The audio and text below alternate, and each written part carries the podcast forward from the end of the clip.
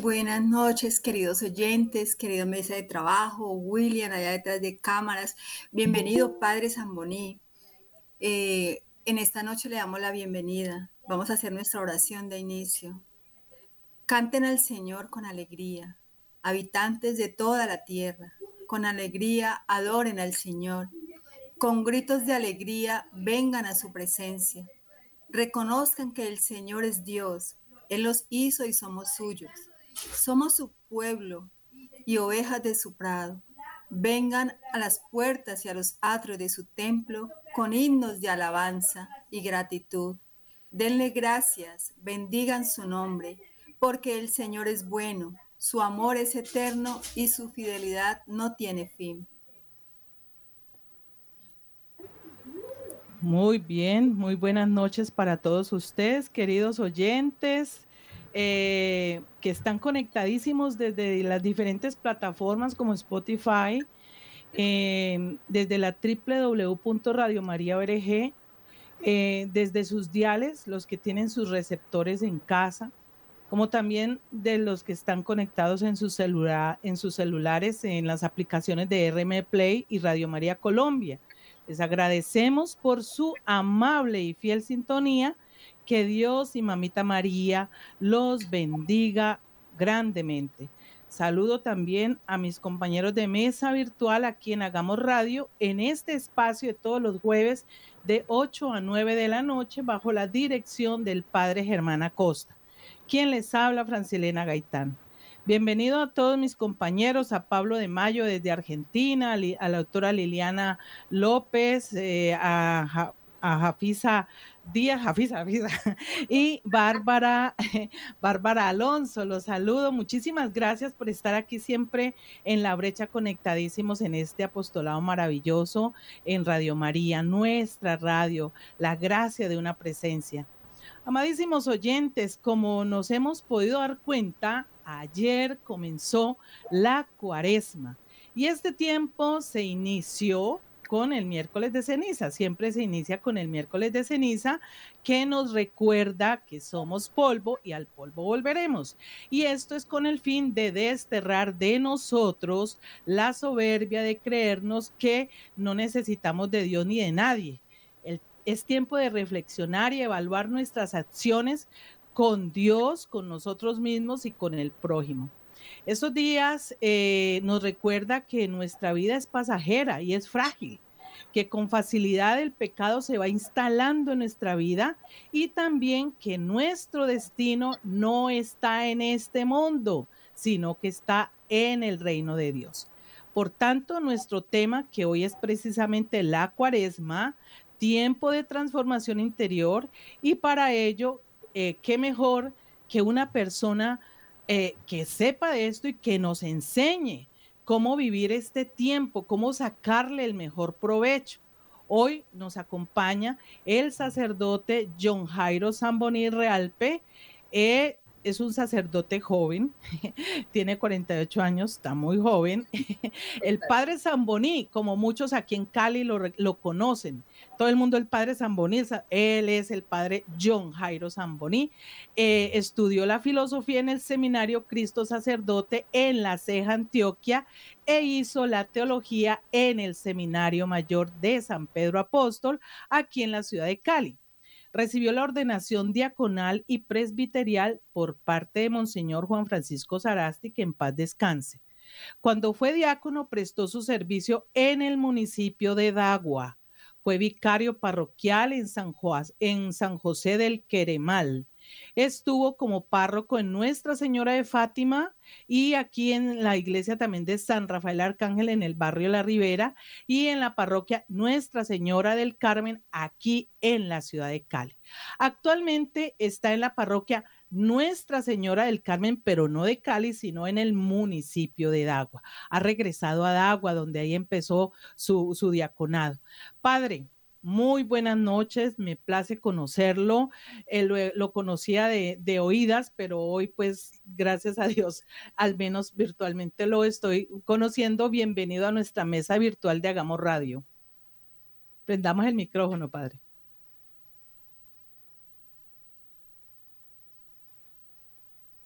Abajito. Sí. Buenas noches para todos. Dios los bendiga. Eh, bien, aquí estamos eh, para compartir eh, el tema que ustedes han propuesto de la cuaresma. Bien, muchas gracias por la invitación. Saludos a todos los, los que nos escuchan en estos momentos y saludos para todos ustedes, la mesa directiva. Sí, bien. Bueno, padre, comencemos entonces haciendo radio con este tema a tratar. Doctora Liliana, ¿qué tiene usted para preguntarle al padre en esta noche? El micrófono. El micrófono. Para nosotros es muy importante tenerlo este padre, porque realmente muchos de nosotros, los fieles, no estamos muy convencidos o no sabemos qué es una cuaresma, Padre, cómo prepararnos para una cuaresma. Y por eso estamos en esa guía que hoy usted está aquí con nosotros y quisiéramos que nos compartiera a todos los oyentes y a nosotros que nos hablara un poquito de esa cuaresma, cómo prepararnos, para qué nos vamos a preparar y qué es lo que vamos a encontrar en esa cuaresma. Bien, como ustedes lo decían, eh, Eliana, la cuaresma inició en el día de ayer, precisamente con la imposición de la ceniza. Es un tiempo de preparación, es una antesala precisamente a la Pascua que vivimos nosotros como cristianos católicos. Es ese compromiso que hacemos con Dios, con la iglesia, con la sociedad. Basta ver solamente despertar un poco y reconocer que, que la humanidad no está bien que estamos mal, que, que nuestro destino no es tan esperanzador y saber que Dios nos llama, hace un llamado urgente a la conversión y muy especialmente pues a través de esta cuaresma, que es un proceso de transformación, de metanodia, de como de metamorfosis en la cual entramos nosotros los cristianos a optar por ese cambio, ¿no? Ese llamado que Dios nos hace a toda la humanidad a la conversión. Yo Hace poco veía como un documental cuántas imágenes de Jesús y de la Virgen María han llorado lágrimas, ¿no? Y decían en el documental que los videntes autorizados por la iglesia le preguntaban a la Virgen María, ¿por qué tantas lágrimas? ¿Por qué llora tanto? Y es de ver cuántas almas se van para el infierno, cuántas almas se condenan. Así que Dios nos invita a optar por entrar a esa transformación en este tiempo de cuaresma que significa 40, ¿no? Simplemente cuadragésima, la cuaresma viene cuadragésima en latín, que significa 40, 40 evocando precisamente ese, ese encuentro que hizo Moisés en el Sinaí a través del ayuno y la oración, el encuentro con Dios. Evoca también quizás a Elías allá en el desierto cuando huye de la misión que Dios le ha regalado y huye de Dios, huye de Dios para encontrarse con Dios allá en ese encuentro con Dios. Entonces evoca muy especialmente la cuaresma, evoca ese encuentro, ese, ese inicio de, la misión que hace, ese ministerio que hace Jesús. Eh, a través de la vida pública, ¿no? Cómo Jesús va a empezar a evangelizar y antes se prepara y esa preparación la hace a través del ayuno y la oración. ¿A dónde? En el desierto, ¿no? Entonces, evocamos ese espacio de desierto, de encuentro con Dios. En el desierto no hay nada, nos encontramos precisamente con esa voz de Dios. Así que Jesús para vencer el mal, siendo Dios, se prepara a través de la oración, a través del ayuno y vemos que al final del ayuno es tentado. Sin embargo, pues lo puede vencer. Así que nosotros también nos preparamos de una u otra forma. Esa, esa cuaresma nos ayuda a salir de nosotros precisamente evocando el éxodo de esa, esa generación del pueblo de Israel que pasó de la, de la tierra de la esclavitud a la tierra de la promesa. O sea, cómo, cómo eh, eh, eh, las personas salieron precisamente a ese encuentro, a esa tierra prometida que Dios les tenía destinada y lo hacen a través de esa travesía del desierto. Ya sabemos que fueron 40 años que significan toda una generación toda una generación en ese trayecto. Quizás el pueblo de Israel se pudo haber demorado dos, dos años, pero lo hizo en 40 años. Es, aterrador cómo estuvieron 40 años cuando lo pudieron haber hecho en dos años. ¿Por qué no lo hicieron en dos años y por qué no en 40? Porque precisamente por su desobediencia. Dios decía por aquí, sí, como en la lectura del día de hoy, ¿no? La primera lectura. Dios dice del Deuteronomio 30, 15, delante de ti colocó la bendición y la maldición, la vida y la muerte. Elige la vida y vivirás, y elige la muerte y morirás. Así que el pueblo de Israel, un poco desobediente, como lo dice el salmista, murieron, como dice Isaías, murieron en el desierto, murieron en el desierto y no alcanzaron a llegar a la tierra prometida. Así que Dios nos invita a dejarnos guiar. La orientación, las lecturas de todos estos días en la iglesia son excelentes para nosotros poder, las personas que no tengan un espacio de retiro, no puedan hacer un espacio de encuentro con Dios, lo pueden hacer a través de esta lectura de toda esta cuaresma. Son excelentes, nos sintonizan un poco a la escucha de Dios. Hoy nos habla precisamente acerca de la cruz, la renuncia, cómo nosotros debemos de, para algún día resucitar con Cristo, para pasar la Pascua, la resurrección, algo tiene que morir en nosotros. Y ese algo tiene que morir en nosotros es al pecado. Así que Dios nos llama a la conversión, a saber que toda nuestra vida, como el pueblo de Israel, toda nuestra vida es un continuo cuaresma, ¿no? Es toda una generación que vivimos en esa travesía, pero sabemos que en este mundo de espinas, de dificultades, de cruz, sabemos que la patria celestial nos espera. El mismo Jesús decía, yo me voy y le voy a preparar una morada en el cielo. Así que nuestra vida cristiana no es la cruz, sino la, el fin nuestro es la resurrección, es la vida eterna, pero tenemos que pasar precisamente por esa cruz.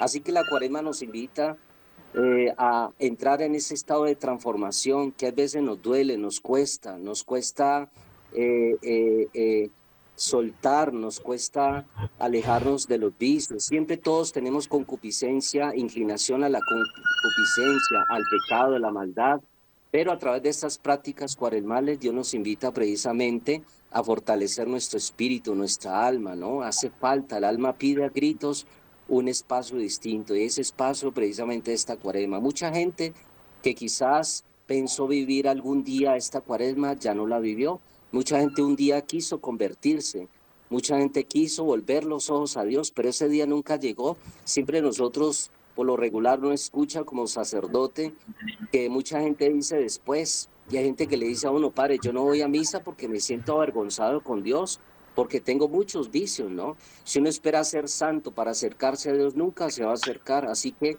nos acercamos a Dios tal y como estamos. Dios poco a poco va escribiendo derechos sobre líneas torcidas Así que siempre nos cuesta, por eso a la cuarema también le llamamos ese proceso de transformación, ese proceso que quizás vive la... Hay un animalito que es rastrero que se llama la oruga, ¿no?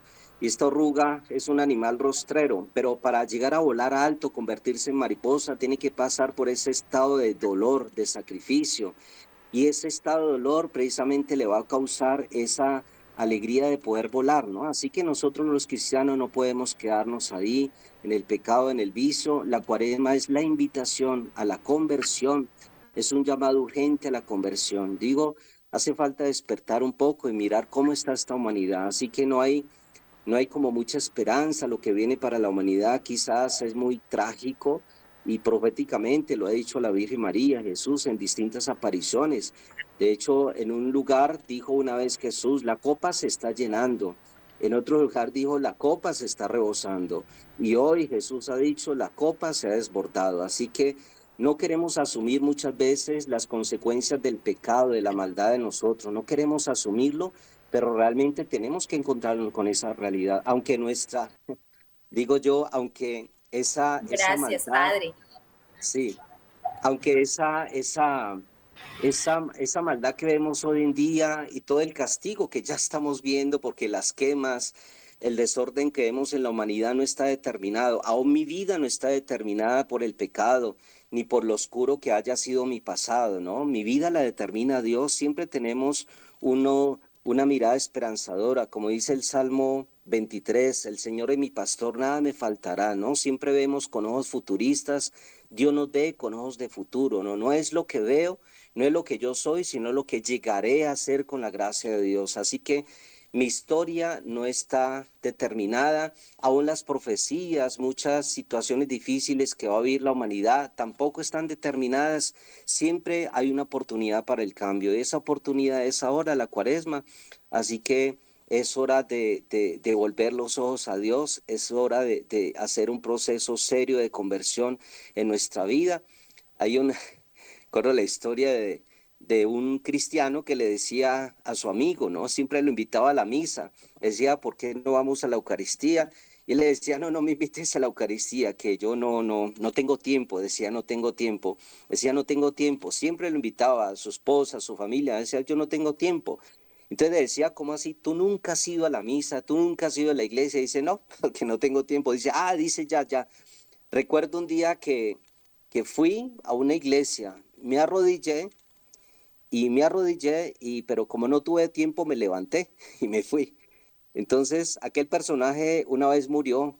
Cuando muere, va ante la presencia de Dios. Y entonces va a pasar el cielo y le dice Dios, no, tú no te conozco, ¿quién eres? Y dice, ¿cómo así? Yo tengo, yo soy una persona de nombre en la tierra. Entonces una persona muy conocida dice, sí, pero yo no te conozco. Dice, pues, pues debe haber un error, yo soy muy conocido. Dice, pues no te conozco. Dice, no recuerdo quién eres. Dice, espera, yo te voy a buscar en el libro de la vida. Y empieza Dios a buscarlo en el libro de la vida. Y dice, ah, ya recuerdo quién eres tú. Dice, mira, ya recuerdo quién eres tú.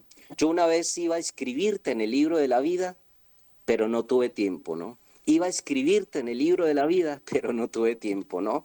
Así que si creemos que las cosas de Dios son para gente desocupada, para gente que no tiene tiempo, para gente fanática, o sea, no. O sea, hay que dedicarle tiempo a las cosas de Dios para que Dios también nos dedique tiempo a nosotros. Así que esta cuaresma es un llamado a la conversión y a la conversión precisamente a través de una buena confesión, el acercamiento a Dios. Ya sabemos que Dios nos invita y nos llama constantemente y qué bueno saber que por muy oscuro que haya sido mi pasado, puedo reparar esa oscuridad, ¿no? Puedo volver los ojos a Dios a través de un buen examen de conciencia, una buena confesión. Ordinariamente, cómo Dios me perdona a través de la confesión de un sacerdote, ¿no? Extraordinariamente también puede haber un momento en el cual Dios me perdona cuando no es la confesión. Bueno, no sé si, si tendremos la oportunidad de hablar un poco de la confesión, sí. Así que ahí, eso es, Ahí lo miramos, Padre. ahí vamos dándonos cuenta si alcanzamos, Dios permita. Eh, antes de que vamos con la otra pregunta, querida Jafisa, quiero decirle a los oyentes de Cali que nos vamos preparando para el gran retiro que vamos a tener aquí en Cali, que se llama El Gran Valor de la Oración y lo va a dirigir el padre Dagoberto Cárdenas Artunduaga y es el sábado 2 de marzo desde las 8.30 de la mañana hasta las 12.30 del mediodía y obviamente finaliza con la Santa Eucaristía. Esto es en la parroquia de Santa Rosa de Lima, aquí en el centro, en la calle, en la carrera 10 con calle 10 carrera 10 número 1005. Entonces, vámonos preparando para el 5, vámonos agendando para el 5 del próximo mes, que ya es dentro de unos poquitos días, para que tengamos ese gran retiro. Eh, doctora Jafisa. Bueno, Buenas noches, padre. Muy feliz de verlo por aquí. Buenas noches. Sabe que lo aprecio mucho. Sí. Eh, Gracias. Yo, todo lo que usted nos acaba de explicar, la importancia de estos 40 días, ese proceso de cambio, pero también consciente que desde ayer, el miércoles de ceniza, eh, todo lo que anuncia estos 40 días, quisiera que explicara de una manera más clara a los oyentes, sobre todo a los jóvenes y adolescentes, dónde viene esa palabra cuaresma, ¿no? Porque de pronto para nosotros los que estamos acá es muy clara, que, que es muy natural, pero para los demás, ¿de dónde viene esa palabra? ¿Y hasta cuándo se vive ese tiempo de cuaresma, Padre? Bien, el tiempo de cuaresma inició ayer, el miércoles de ceniza, y terminaría el jueves santo, en la hora nona, que significa al 3 de la tarde, ¿no? Entonces, por lo regular, siempre iniciamos con la eh, celebración de la Santa Eucaristía, la institución de la Eucaristía y el ministerio a las 4 de la tarde, 5 de la tarde, porque a las 3 termina la cuaresma del día jueves santo, en la cual inicia pues el trido pascual. Así que inicia, inició ayer y terminaría eh, los 40 días exactamente el día jueves santo hasta las 3 de la tarde. Y la cuaresma, como la palabra misma lo dice, es, eh, viene de cuaragésima de latín, que significa 40, 40. Entonces, siempre evocamos todos esos sucesos, acontecimientos a través de la historia de la salvación, en la cual nos habla de ese eh, tiempo tiempo de gracia y especialmente el tiempo que vivió Jesucristo antes de su ministerio, eh, se prepara a través de ese ayuno de oración en ese espacio de desierto de cuaresma, 40 días, para poder evangelizar y enfrentar al mismo demonio y enfrentar al mal y poder vencerlo. Entonces, eso, esos días los evocamos, que precisamente el Evangelio del día domingo, como las lecturas nos invitan pues a sintonizarnos de nuevo con esos 40, esa cuaresma, que significa pues 40, 40 días, 40 años que vivió el pueblo de Israel el desierto para atravesar, para llegar un día a la tierra prometida. Así que toda nuestra vida eh, significa y vivimos como cristianos una constante cuaresma, ¿no? Sí. ¿Mm? Buenas noches. Mucho gusto, eh, Pablo. Eh, la Santa Madre Iglesia es maestra, ¿no? Porque obedece a una tradición y la liturgia está lleno de grandes enseñanzas. Nada de lo que ustedes como sacerdotes, como ministros ordenados proclaman es porque sí, todo tiene un significado. Entonces, la pregunta sería, ¿qué significa el término 40?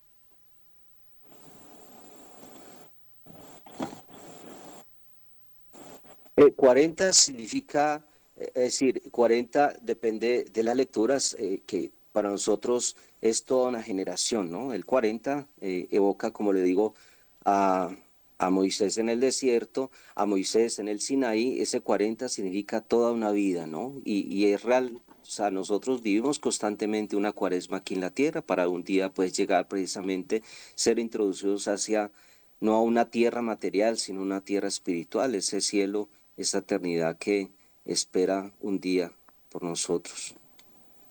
O sea, 40 no es tan literal. Ahorita en este tiempo lo podemos aplicar para toda una vida, Padre. Sí, sí, el 40, toda una vida, sí. Ok. Sí, Señor. Toda una generación, una generación. Sí.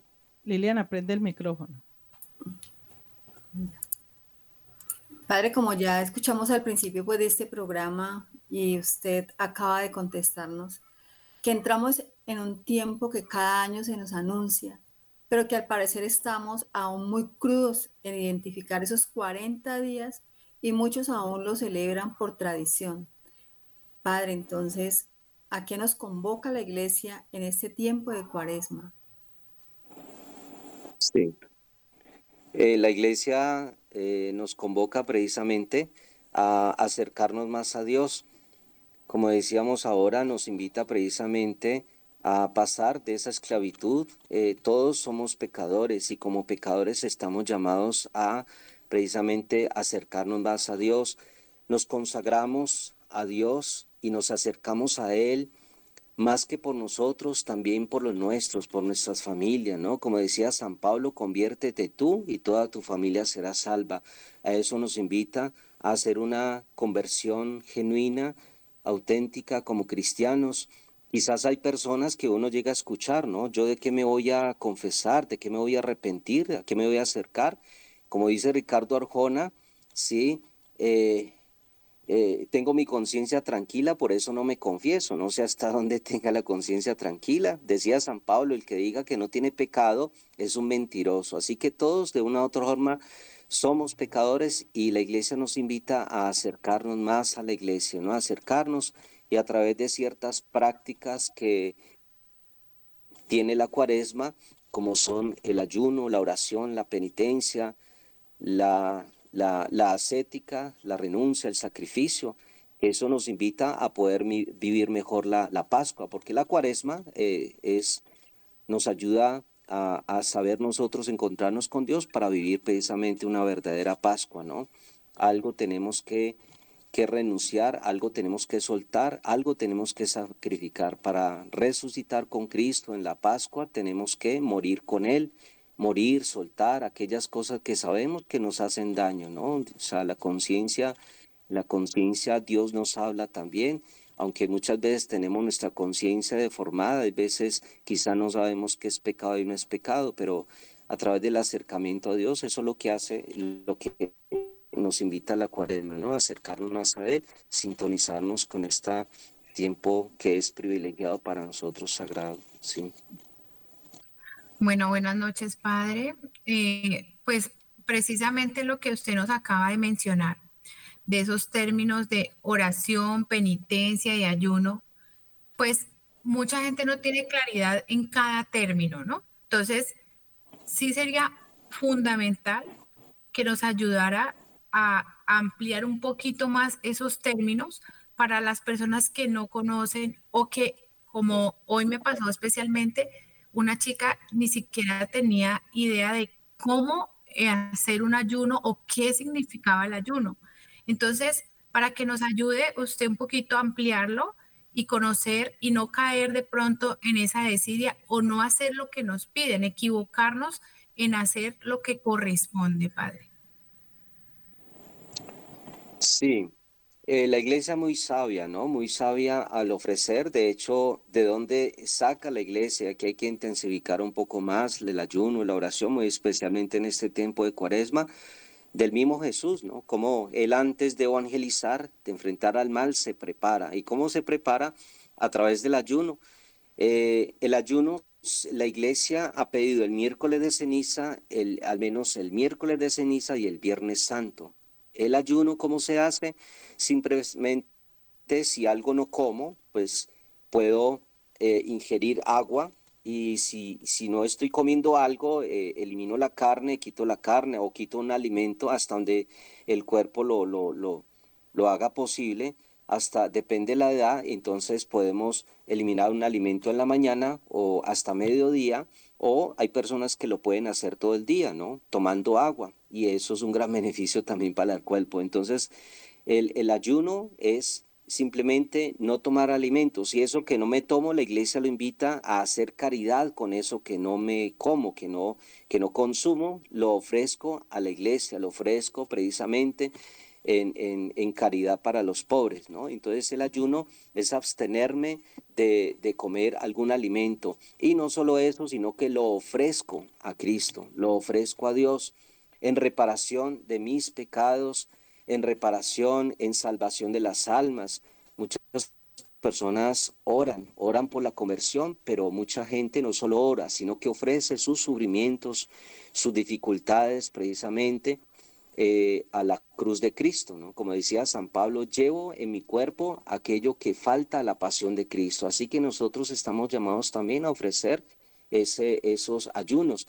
Como cristianos también estamos llamados a hacerlos y podemos el día viernes y muy especialmente viernes de cuaresma. Hay cristianos comprometidos que lo ofrecen todos los viernes durante todo el año, ¿no? Es, es la invitación siempre, el, los días viernes que son penitenciales, por excelencia y mucho más en este tiempo de cuarema. Los que puedan eh, los ofrecen el día ayuno, simplemente pues tomando agua o, no comiendo un alimento, pero también viendo la bendición que le puedo hacer a las personas que no tienen recursos, que puedo pues ofrecerlo también en bendición de los demás. Sí.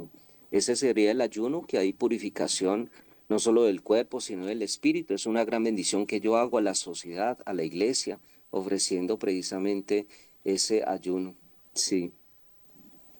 Y, el término de penitencia, Padre, y oración. Penitencia, penitencia es, eh, ya como la palabra lo dice, es un, es un acto de mortificación, de mortificación, de, abstinencia.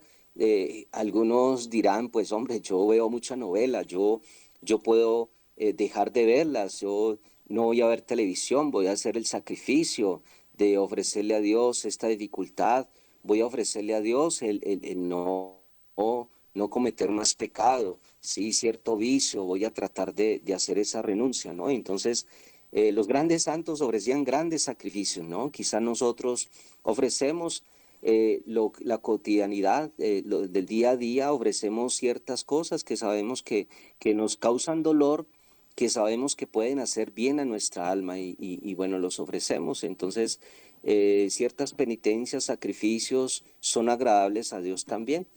Sí, el, la oración, pues que es también otro ingrediente de la cuaresma, eh, la oración es el espacio de encuentro con Dios, ¿no? Es acercarme más a Él. Como decía, las lecturas, todas las lecturas de la cuaresma están sintonizadas para yo vivir eh, si ya no tengo oportunidad de retiro, yo vivir un retiro a través de las lecturas, a través de más del encuentro con Dios, más que de hablarle, de decirle a Dios qué Dios tiene que decirme a mi vida, ¿no? Entonces pasar otro espacio, un espacio más de desierto, de escucha de la palabra.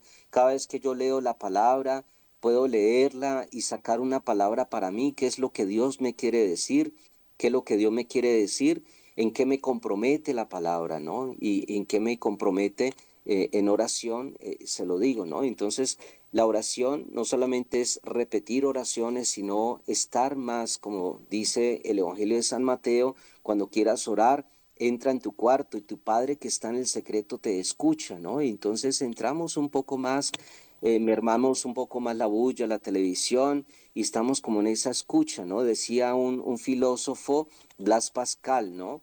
cuando hablaba del diversiment, que es, es nosotros buscamos divertirnos y tratar de, de, que nada esté en silencio, de tener bulla, pero hace falta, ¿no? En esa, en esas distracciones del mundo, de los medios, eh, parar un poco y escuchar más la voz de Dios, porque no queremos escuchar la voz de Dios, porque, porque no queremos eh, salir de esa realidad, ¿no? De esa realidad en que muchas veces vivimos. Entonces, simplemente la iglesia nos invita a hacer un poco más de silencio, a escuchar la voz, dejar que Dios me hable, me guíe, guíe mi vida, el rumbo de mi historia, ¿no? Entonces, todas estas prácticas cuaremales nos acercan un poco más precisamente a ese querer de Dios, a esa voluntad de Dios, sí. Como recogimiento, ¿no? Es un recogimiento espiritual. Sí, sí, sí. Bueno. Sí. Estamos iniciando este todos con muchas ganas en esta cuaresma, pero no queremos ser ni psicorrígidos y cuadriculados, tampoco queremos ser diferentes. Entonces sí queremos que nos den más pautas, sobre todo en la orientación de qué aptitudes, qué aptitudes debemos reforzar en esta cuaresma. Perdón, es que se, se cortó. Se, te fue la onda, Jafi, te retiraste. Por favor, repítale la, la pregunta al padre. Acércate un poco. Acá la señal, es, la señal es complicada aquí. Ah, bueno, padre, sí. O sea que no, como estamos iniciando la conversión en esta cuaresma, no queremos estar en ninguno de los extremos, ¿no? Ni muy psicorrígidos, tampoco indiferentes eh, en cuanto a todas las cosas que tenemos que vivir en esta conversión. Entonces, si nos puede dar una orientación, Padre, sobre qué aptitudes, cuáles son las aptitudes que debemos reforzar en esta cuaresma. Bueno, las actitudes, eh, las mismas prácticas cuaresmales y sobre todo hacer una buena confesión, ¿no? Una buena confesión. Sabemos que el modo ordinario en la cual Dios nos perdona es la confesión, sentirnos precisamente amados por Dios a través de la confesión, saber cómo podemos hacer un buen examen de conciencia, podemos acercarnos a, hacer ese espacio de, reconciliación con Dios. Sí, sí, no sé si algo entiendo. Sí, está bien, se le oyó, se le oyó claro. Bueno, padre, eh, nosotros ayer observamos eh, que todos los templos están supremamente llenos, ¿no?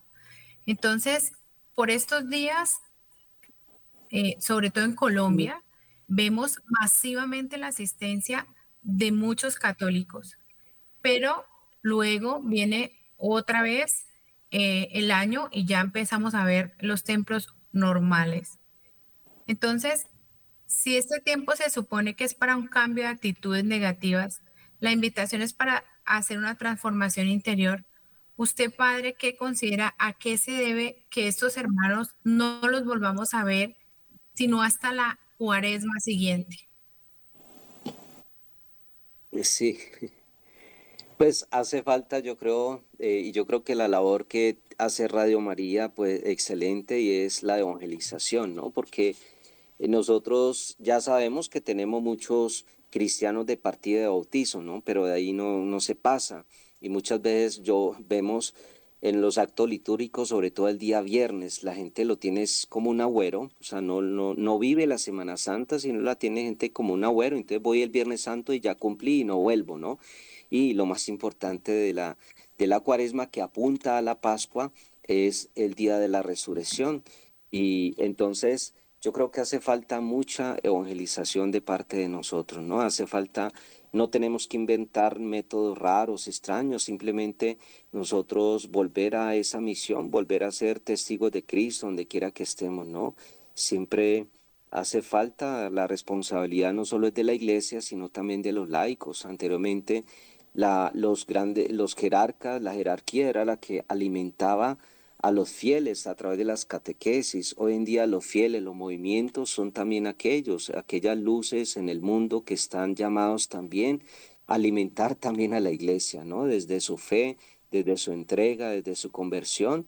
Entonces, uno le parece muy triste, sí que hay personas muy tibias, pero eh, hace falta la evangelización, la responsabilidad de parte de nosotros, ¿no? Saber que hay veces esa misión la hemos dejado, por eso vienen otros hermanos a evangelizar mal y evangelizar como no es y, y eso, eso eh, Dios algún día nos va a pedir cuenta de eso, ¿no? De esa, de esa misión que muchas veces hemos dejado, sí, de hacer, que es la evangelización, sí. Porque pues a la gente no se le puede obligar. Eso, y, y, lo que usted hablaba ahorita, ¿no? Vienen a hacer entonces unas redadas y se van llevando a nuestros hermanos para otras partes y esa es una responsabilidad que todos nosotros como católicos llevamos sobre nuestros hombros y eso es verdad. Padre, hemos, eh, eh, ya usted nos ha clarificado lo que son lo que significa la cuaresma, por qué 40 días, eh, de dónde viene la palabra 40 o cuaresma, cuáles son las actitudes que debemos de trabajar en, en la cuaresma. Entonces, Padre, hay un punto especial que usted lo habló al principio y ahora lo volvió a tocar.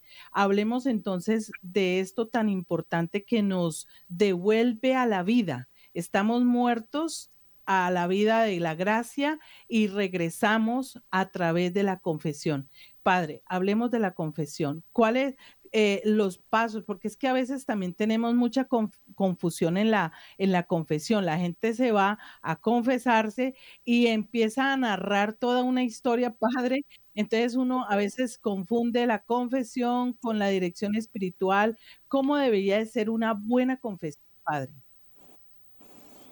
Sí, bueno, primero que todo la confesión la, la, es la propuesta de Dios, ¿no? Para restablecer la, la, la, relación de Dios con el hombre, ¿no? Jesucristo es el puente y deja precisamente presbíteros, eh, eh, ministros para, para ejercer ese, ese, esa función de la confesión y entonces sustentado bíblicamente, ya sabemos, en varias citas bíblicas, Juan 20, 23, Mateo 16, 17, en la cual Dios da ese poder a los apóstoles, hoy en día a nosotros, sucesores, de atar y desatar pecados, ¿no? Así que la forma ordinaria en que Dios nos perdona es a través de la confesión.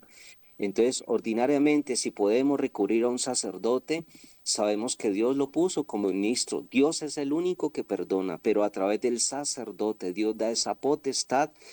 De las manos del sacerdote salen del Padre, Hijo Espíritu Santo tres rayos de luz que son atraviesan el cuerpo, alma y espíritu de la persona. La persona queda totalmente limpia.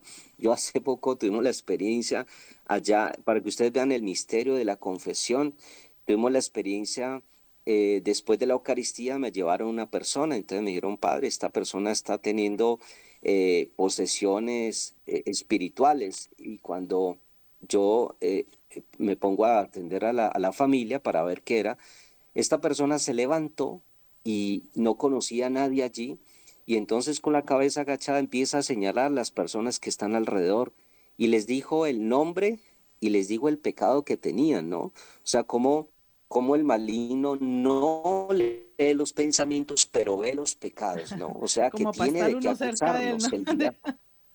Claro, y señaló, se lo digo, estuvieron varias personas allí y, y, señaló unas cinco personas. Unas cinco personas les dijo el pecado que tenían. Si esas personas estuvieran confesadas, el demonio no tiene que ver, no tiene que acusarnos, no nos puede señalar, porque no tiene. Entonces, es el misterio de la confesión en la cual somos lavados en la sangre de Cristo, somos absueltos, somos confesados. Así que el sacerdote tiene esa potestad de atar y desatar pecados, ¿no? Así que ordinariamente nos confesamos.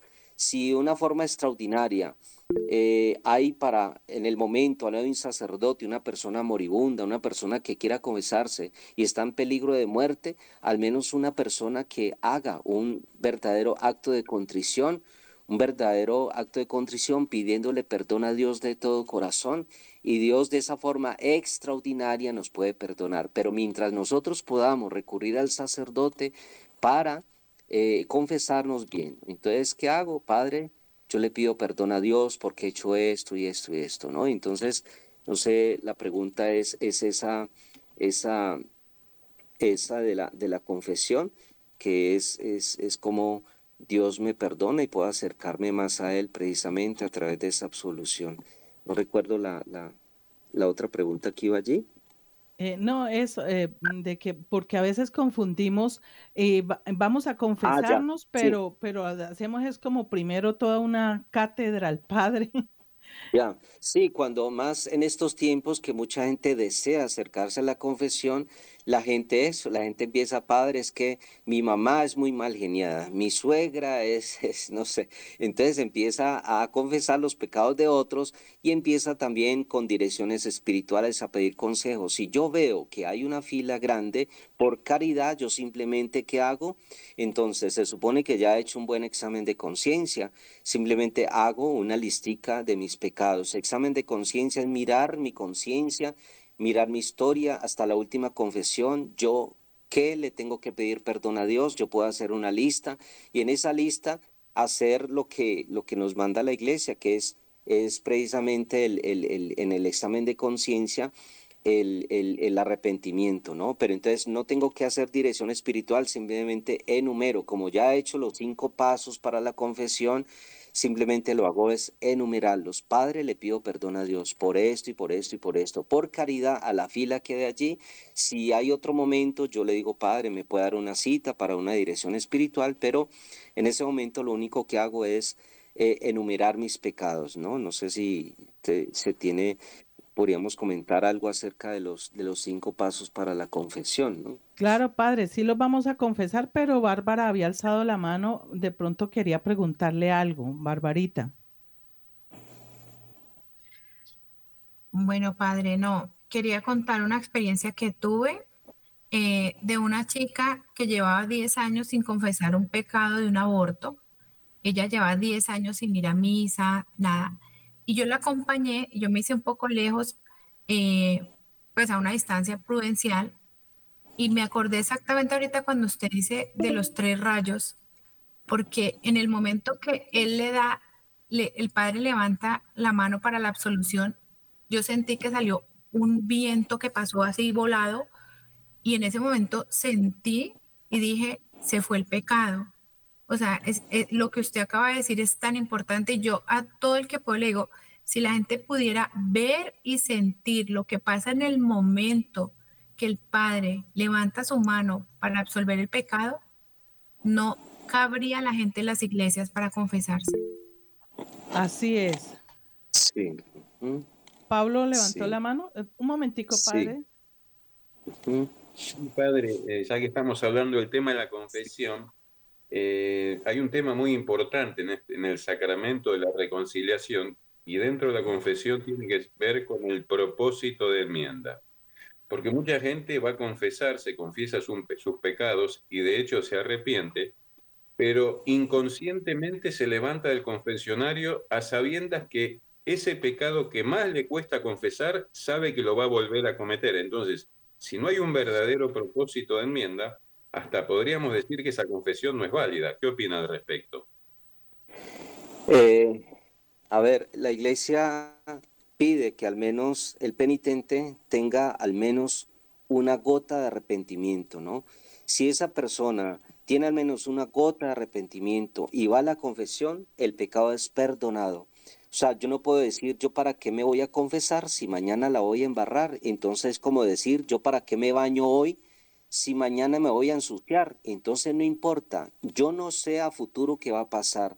Ninguno de nosotros sabemos si vamos a estar vivos o muertos. Simplemente yo ahora, si estoy arrepentido y le pido perdón a Dios, Dios me perdona. Entonces, así de sencillo, Dios perdona. Entonces, no hay excusa para no acercarnos.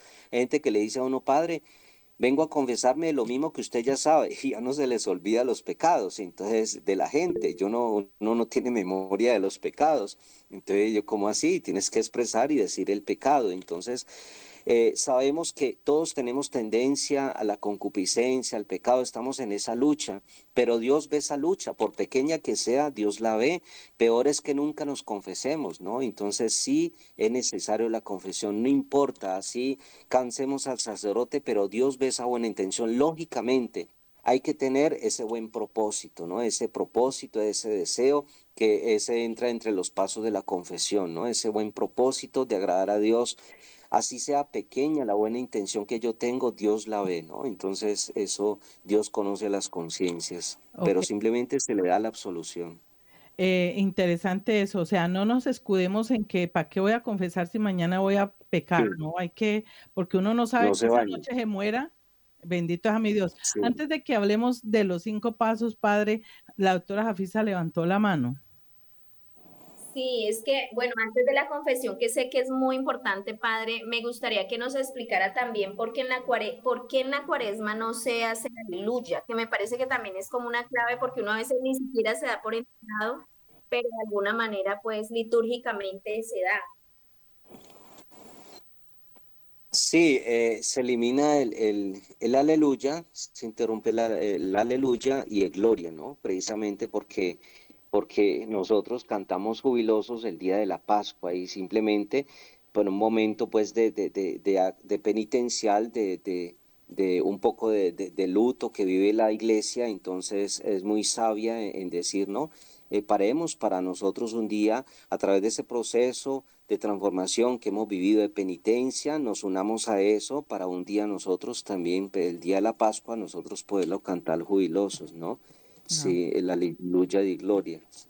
Padre, bueno, entonces empecemos con, con los pasos para que nuestros oyentes y nosotros mismos también vamos teniendo claro esos cinco pasos o las cinco piedritas que debemos de, de, conocer para poder llegar a tener una buena confesión y asimismo poder tener una buena comunión con Dios. Sí, bueno, los, los pasos que ya muchas personas lo conocen es, es, es hacer un buen examen de conciencia. Qué bueno pedirle a Dios iluminación de conciencia y hacer un buen listado. Es muy sabio llevar una lista y, y, mirar hasta dónde, hasta desde la última confesión, yo qué pecados he cometido. Puedo hacer una lista. Entonces, ese sería el examen de conciencia, recordar todos los pecados que he cometido desde la última confesión. Yo no tengo que volver a confesar aquello que ya dije, porque el pasado pisado, ya Dios echa a la profundidad del mar, como dice Isaías, eh, eh, todos los pecados nuestros. Entonces no tengo que volver a confesar. Hay personas que se confiesan otra vez del aborto, Padre, no me siento perdonado por Dios, no me siento bien. Entonces vuelve, por ejemplo, una mujer a confesar el aborto. Hombre, yo digo, ya Dios perdonó. ¿Qué tengo que hacer de ahí en adelante? Que Dios me ha perdonado. Simplemente ser agradecido con Dios, agradecido. Yo, yo salto de alegría de saber que Dios ya me ha perdonado. Más bien de ahí en adelante, como yo puedo, ¿no? Hacer algún sacrificio, una reparación en, en, en este en ese acto que Dios ha tenido de perdonarme ese pecado tan grave, ¿no? Entonces simplemente de aquí en adelante voy a ser servicial, voy a ser agradecido con Dios. Entonces eso, sentirme siempre perdonado por Dios, no tengo que volver a confesar los pecados. Confieso desde la última confesión, hago esa lista. Después de esa lista hago, sí, de una manera personal, hago el acto de arrepentimiento, acto de contrición. Simplemente yo me duele haber ofendido no solo a Dios, sino me duele haber ofendido a la gente. Y entonces en ese dolor, saber el dolor que causo.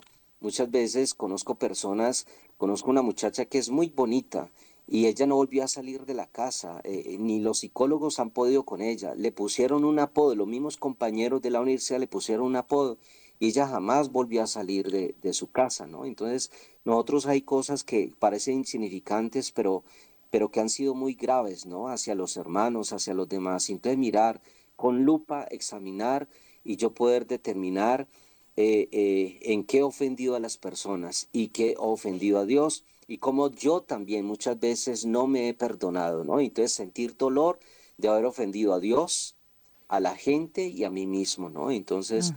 Eso es el acto de contrición, ¿no? Que es sentir dolor hacia el pecado.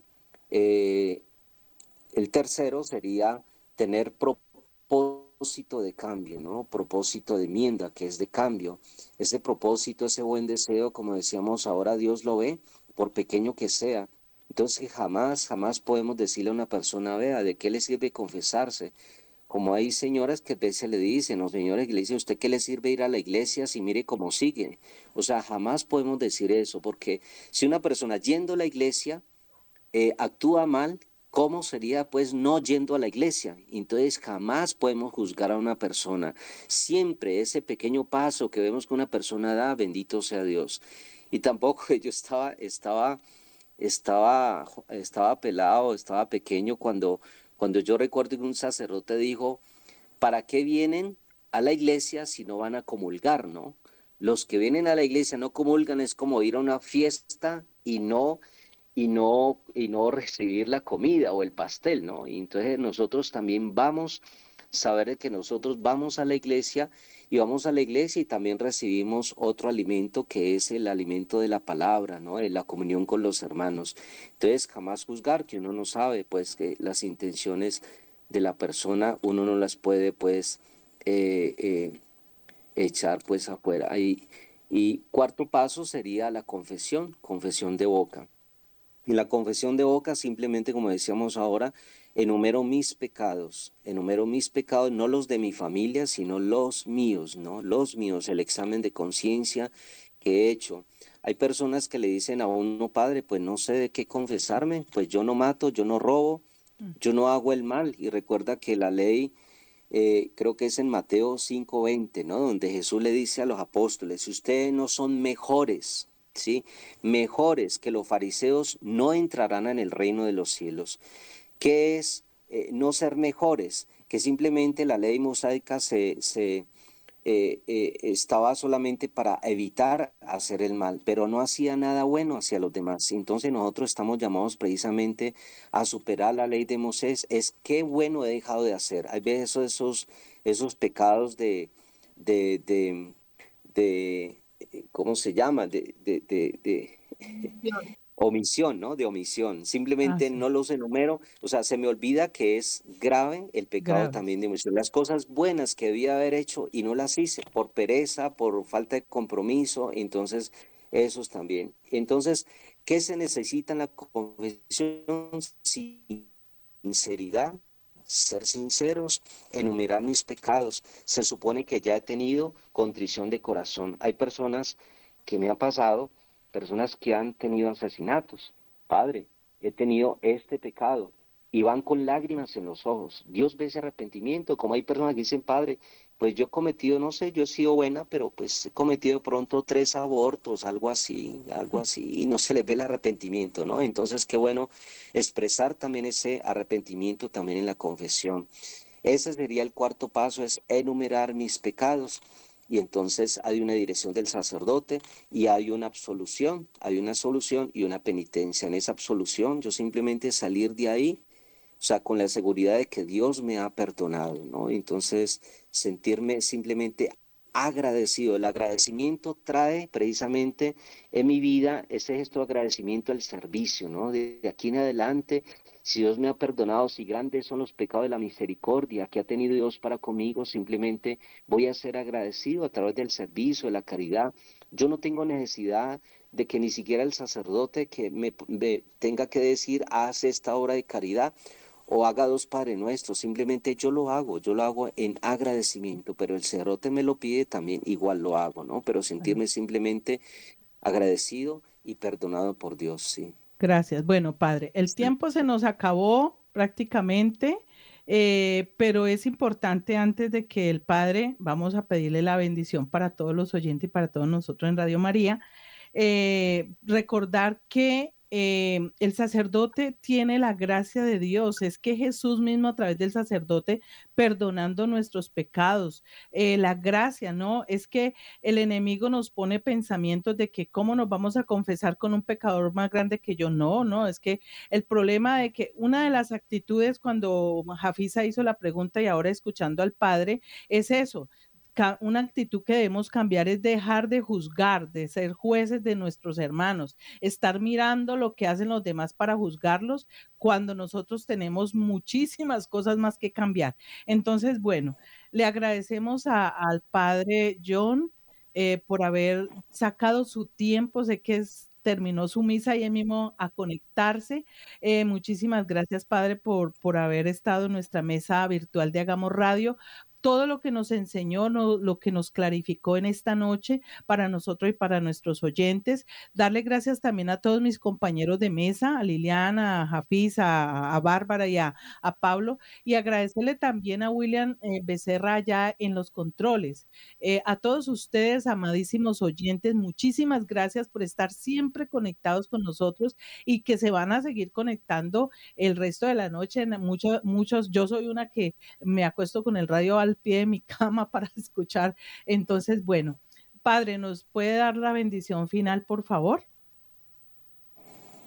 Bueno, agradecerles por la invitación. Dios los siga bendiciendo y a todos los oyentes que están conectados, darse esa oportunidad de acercarse un poco más a Dios. Es el tiempo de amar a Dios, de volver los ojos a Él.